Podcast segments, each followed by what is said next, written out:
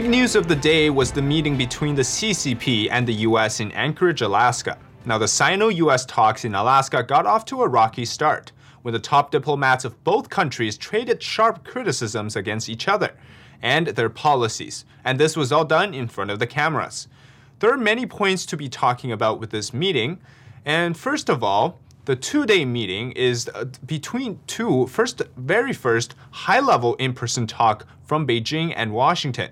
And since Biden took office in January, this was the first chance and it turned very disastrous on paper. And I totally agree. Now, the thing though is to consider there are points to still analyze about this meeting. And I say that with this tweet, I think summarized the overall reaction from everybody.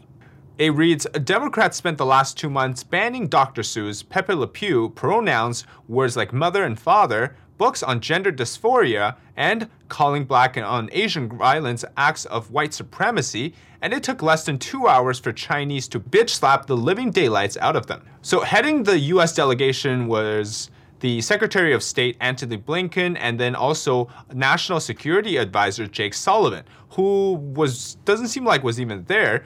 While the Chinese side was represented by the Foreign Minister Wang Yi and senior foreign policy diplomat Yang Jiechi.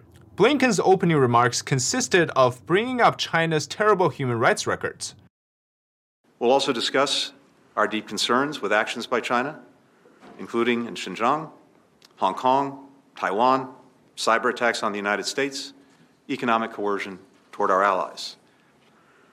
Each of these actions threaten the rules based order that maintains global stability. That's why they're not merely internal matters and why we feel an obligation uh, to raise these issues uh, here today.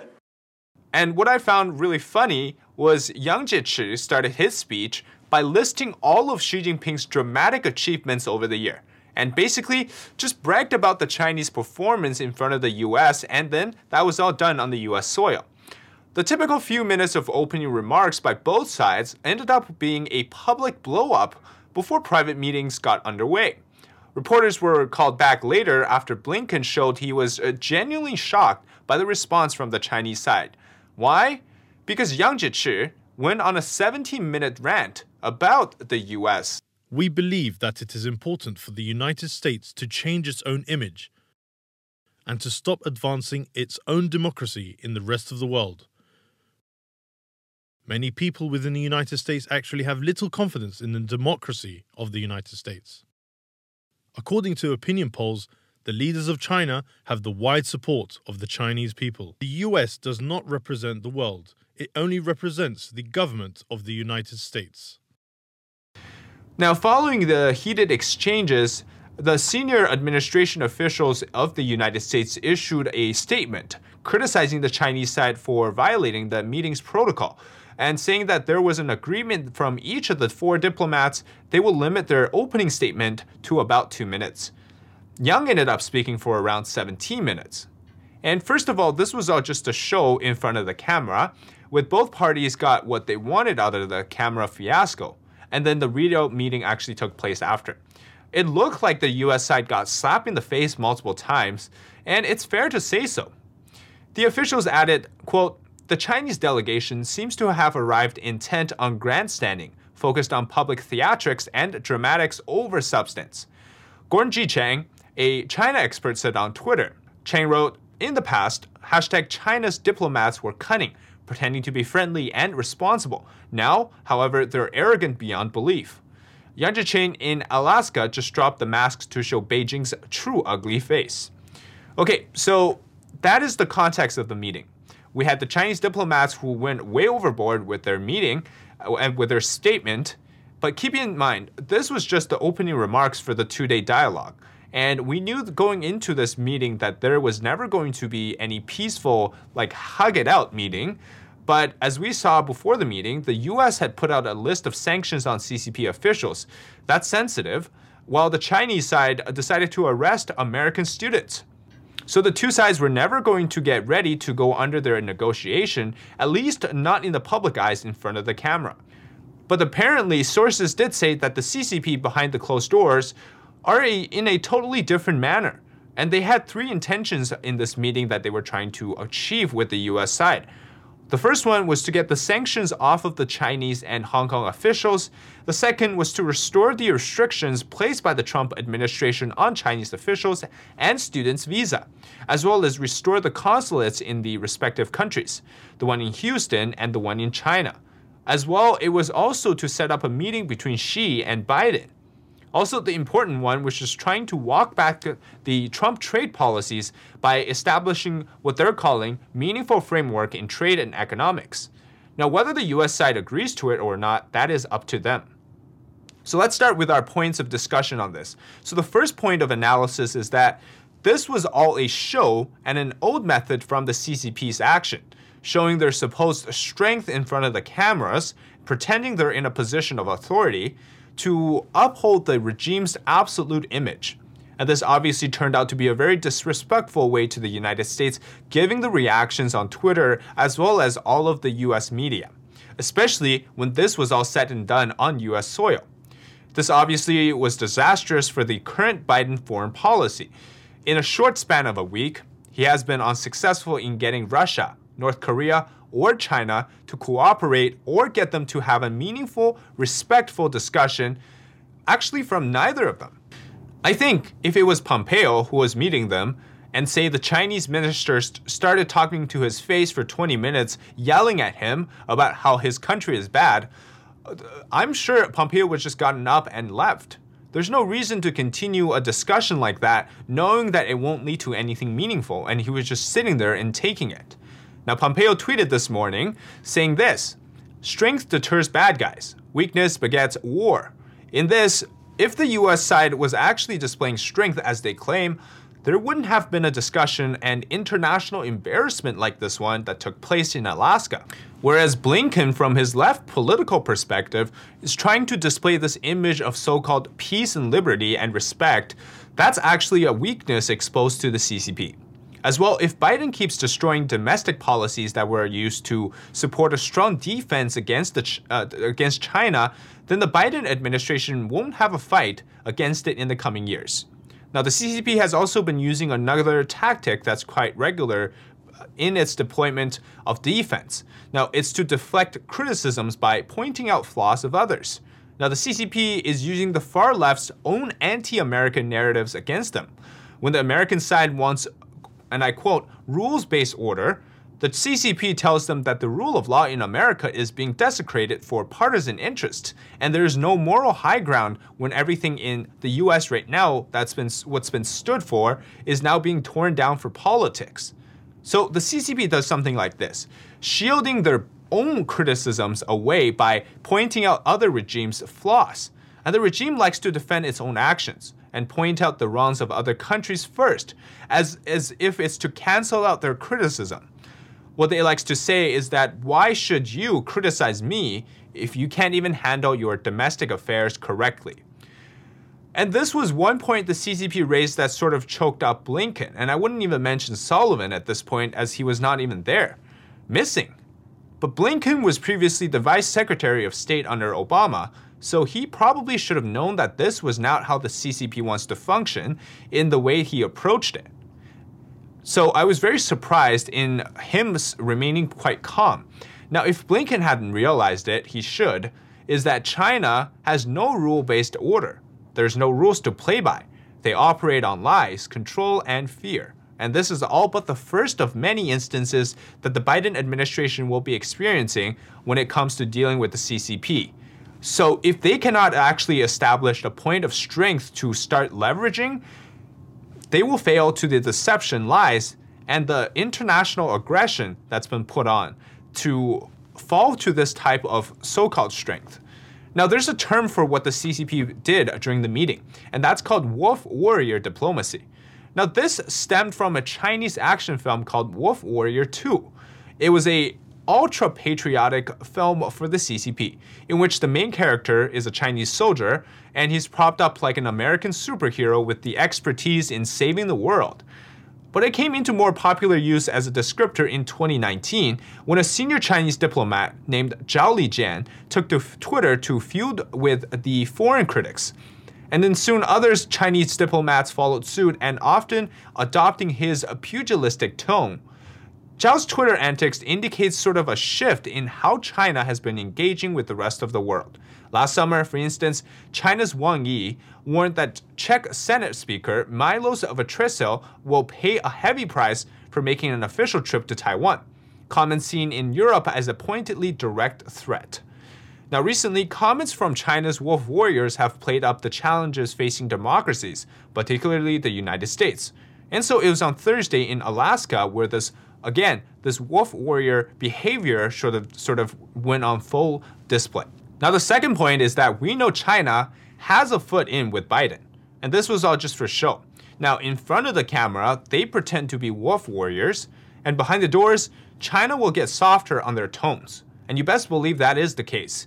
So they show this apparent strength in front of the camera, and they can just go back and go home and let the state media broadcast all of their achievement and broadcast the propaganda to the Chinese people and fool them to show that the Chinese side did not cave into the pressure and stood up against the tyrants of the US. So, what they said was if you want the US China relationship to improve, you need to change. But behind the scene, it might be different. The CCP is probably more willing to compromise behind the scene. Now, because China recognizes that the Biden administration, which is now supported by the big corporations and big tech, both of those entities actually want to have a deal with China. So even if they're showing aggression on paper, behind the scenes, they're actually more willing to work closer with the Biden administration because they want to achieve economic deals. And we know that allegedly Biden has been receiving money from China, especially back in the days, and as well as Antony Blinken, to for them to both now come out sort of shifting their stance on China, sort of ignoring the fact that Biden as well as uh, Blinken himself have both been allegedly receiving money from China, getting bribed by China, ignoring all of that and just start criticizing the CCP. You might say that the CCP reacted sort of poorly to what they said out of surprises, of course. But it also kind of makes sense because the dialogue was too much to begin with for the new administration. For example, right away to start discussing the US China relationships and criticizing its human rights records, but then potentially when both parties knows that China has a lot of dirt on Biden. That's why the CCP is telling Blinken that he can't speak to China from that position of strength that Blinken claims to be.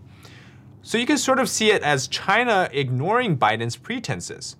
Now, on the other side, though Biden's administration is trying to distance themselves from China, they're trying to maintain their independence from China, it just doesn't look good when the Chinese government essentially, quote unquote, owns the Biden administration and then shows it and dictates what they're doing. Now, obviously, we know that they're going to be very close, but it doesn't help for the image of the United States to have that situation, to have other people see that they have a foot in with the Chinese Communist Party. Still, after the Thursday meeting, Foreign Minister Wang Yi had signaled this with his after the interview. He said that the meeting was rather successful. So he wouldn't have said something like this if they had continued to be aggressive behind the doors. So you can definitely tell that what they put on in front of the cameras and behind closed doors, two different perspectives. Now, the third point is that a lot of people think the reason why Yang Jiechi was so mad and aggressive, and then he started talking for 20 minutes nonstop, was in a response to the reaction to what Antony Blinken had said. But I actually think the reason he did it, it was almost pre planned and scripted. In fact, I think it points to a direction from the higher ups of the CCP to suggest that he would come in sort of already prepared to be aggressive. And this is done because I think Xi Jinping wants to test the side of Biden to see how they would react to the continued aggression and advancement from the CCP. And this is an indication because previously we know Biden, who has been really showing a lot of soft spots and a lot of very indirect making excuses to talk about China, especially when it comes to covering for China's human rights records. So this way, Xi Jinping wants to again test how much pressure can China actually put out onto the side of the United States and how much the United States have to cave to the CCP's action. Otherwise, it doesn't make sense for a foreign diplomat for the CCP to start showing very aggressive behaviors right off the bat. And in most cases, the diplomat wouldn't be showing the performance to to this level, say for for the sake of the Chinese leadership, just so to display a foreign strength, unless he's actually instructed to do so. So I think this was already a pre-planned, almost a script to show as much aggression as possible, and just to get the reaction from the Biden administration. And we can tell that Blinken and Sullivan were both taken back by the responses from the Chinese side, as they were both met with a lot of resistance to their criticisms of the CCP's actions. But they also maybe felt that they needed to bring back the reporters just because of this case. And so all of this was to be seen on uh, the live television. And you can tell a lot of this was for show again, too, because on the Chinese state media, CCTV, it actually claimed on the Weibo post that China brought commitments and sincerity to be invited to the meeting, and then they proceeded to lie about how the American side started their opening statement and severely went over time, which is not true, and directly attacked domestic policies of China. But we know that's not the case, since it was the Chinese diplomats who went on about 20 minutes talking back to the US side, which was originally promised by both sides to have just a limit of two minutes for their opening statements. And that turned into the Chinese side basically ranting for 17 minutes. And apparently, according to Radio Free Asia, during the 17 minute remarks by, the, by Yang Jiechi, he didn't allow translation. So he just said the entire thing, and then he let the translator after speak to the American side. So altogether, this was way over half an hour, which was way longer than originally promised. That is why Antony Blinken had required the reporters to come in again, so he can add to his points. Now, the fourth point was that although it seemed like Antony Blinken was very weak in his first meeting, I hope he continues, at least as of now, to follow what Pompeo sort of set out with the guidelines on paper so that the US foreign policy will still follow a strong approach to China. At least he mentioned the human rights abuses. That's a start. And at the end of the meeting, Blinken said this to China. He said, It's never good to bet against America. In response to the meeting, multiple congressional members responded, including Senator Lindsey Graham, who said the following What I want Communist China to understand is that the Congress is an equal branch of the government with the, the presidency, and there's bipartisan support wide and deep to push back against communist Chinese abuses uh, regarding the Uyghurs.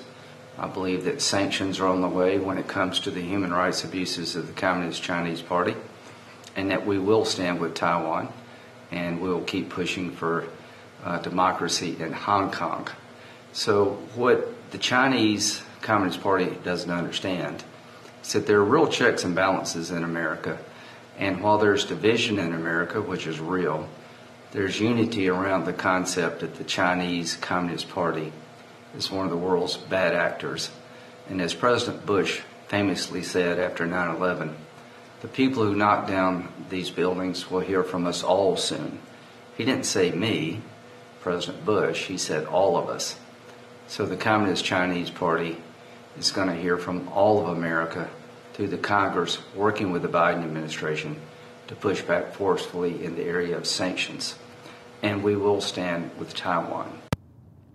And no matter what is happening at home, American people should still be rallying behind the goal to end communism worldwide. And there is never place for the CCP to speak against the United States unless they actually reform and this communist government is actually dissolved.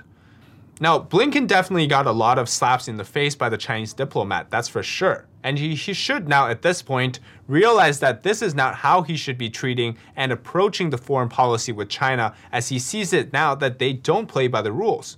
What he should be doing now is either become Pompeo 2.0 or maybe try to continue Obama's policy, which I guess Obama 2.0, and see how that works out. Because from my rec- the records we've seen so far, it seems appeasement and compromise doesn't really work with the CCP as it only supports their growth.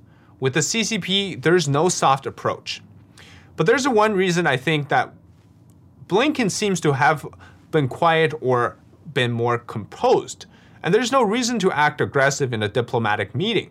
As you have to remember, the trade war, with the policies in place as well as the leverage that the US currently has, the ball is still in the court of the US to actually do anything. So it's the Chinese has to come in and beg for the loosening the sanctions and all the restrictions and stuff. So as of now, those Trump administration policies haven't yet been lifted. So the leadership here is still with the US. And that is might be why Blinken is so willing to sort of sit there and quietly just take it from the CCP. Because he knows that no matter what happens, the US still has the higher ground. And when it came to Mike Pompeo, the reason why he was so hated by the CCP, and you can tell that what he indicated was he was doing correctly, something that was correct that sort of target the CCP's sensitive spots. If the CCP wants to act like thugs, Pompeo would deal with them like thugs. And he doesn't try to act like a compassionate caregiver. He doesn't try to cave into the Chinese demands. He upholds American traditions and upholds the values of freedom because with Pompeo, there's no compromise with China. So if Blinken wants to actually leverage points from a point of strength, then he needs to study what Pompeo did. Otherwise, the next meeting between them will still come out in public, at least with the CCP slapping their face again. Now, Blinken continues to show this weakness by showing compassion. That will only further expose the incompetence of the Biden foreign policy. And another problem is right now, with this, there's like a dream about how the CCP is something that can be approached with just their compassionate progressive rules. But that's not the case. As Antony Blinken tweeted on Friday, exactly one year ago, he says dealing with China is about the strength of our competitiveness, our partnerships, our values, our democracy. Everything that President Trump has undermined and Joe Biden will build back better. That tweet, now it seems like it backfired on him with everything that has been done. And so I guess his original intention and his approach is not working out for him, at least in front of the cameras. Again, what goes on behind the scenes, we don't actually know because we don't know as China likes to tend to sort of tone down their, their, their approach when behind the doors just so they can get something. Now, since we know China doesn't play by the rules, because in order for them to actually establish competitiveness, as well as we have to recognize that you can't have two winners. What you need is you have to have the US come out on top. Just as the trade war, I think with the Trump administration, they recognize that the one that has to be the winner has to be the US. Because Trump recognizes that if the US doesn't win, the world loses. Because Trump also had a strong backup too, and that was the military competition. And he was willing to show that if they don't agree with his deals, there's a chance that he can just flip the table. Whether that's actually starting a war or not, that's a different story, but he was prepared. The thing was, if America isn't first, then that means the CCP gets the authority to establish his communist agendas across the globe. And in order to manage the CCP's aggression, again, it goes back to leaving space for China. The more space you leave for China, China doesn't respect that space. It just keeps advancing and it keeps taking it from you. So this ruthlessness that's going across the globe, how do you stop it? You can't keep compromising and keep appeasing to their needs. So, what can we expect from the aftermath of the meeting? Well, it depends on how much, on this day, today, as we record, what their real dialogues will be.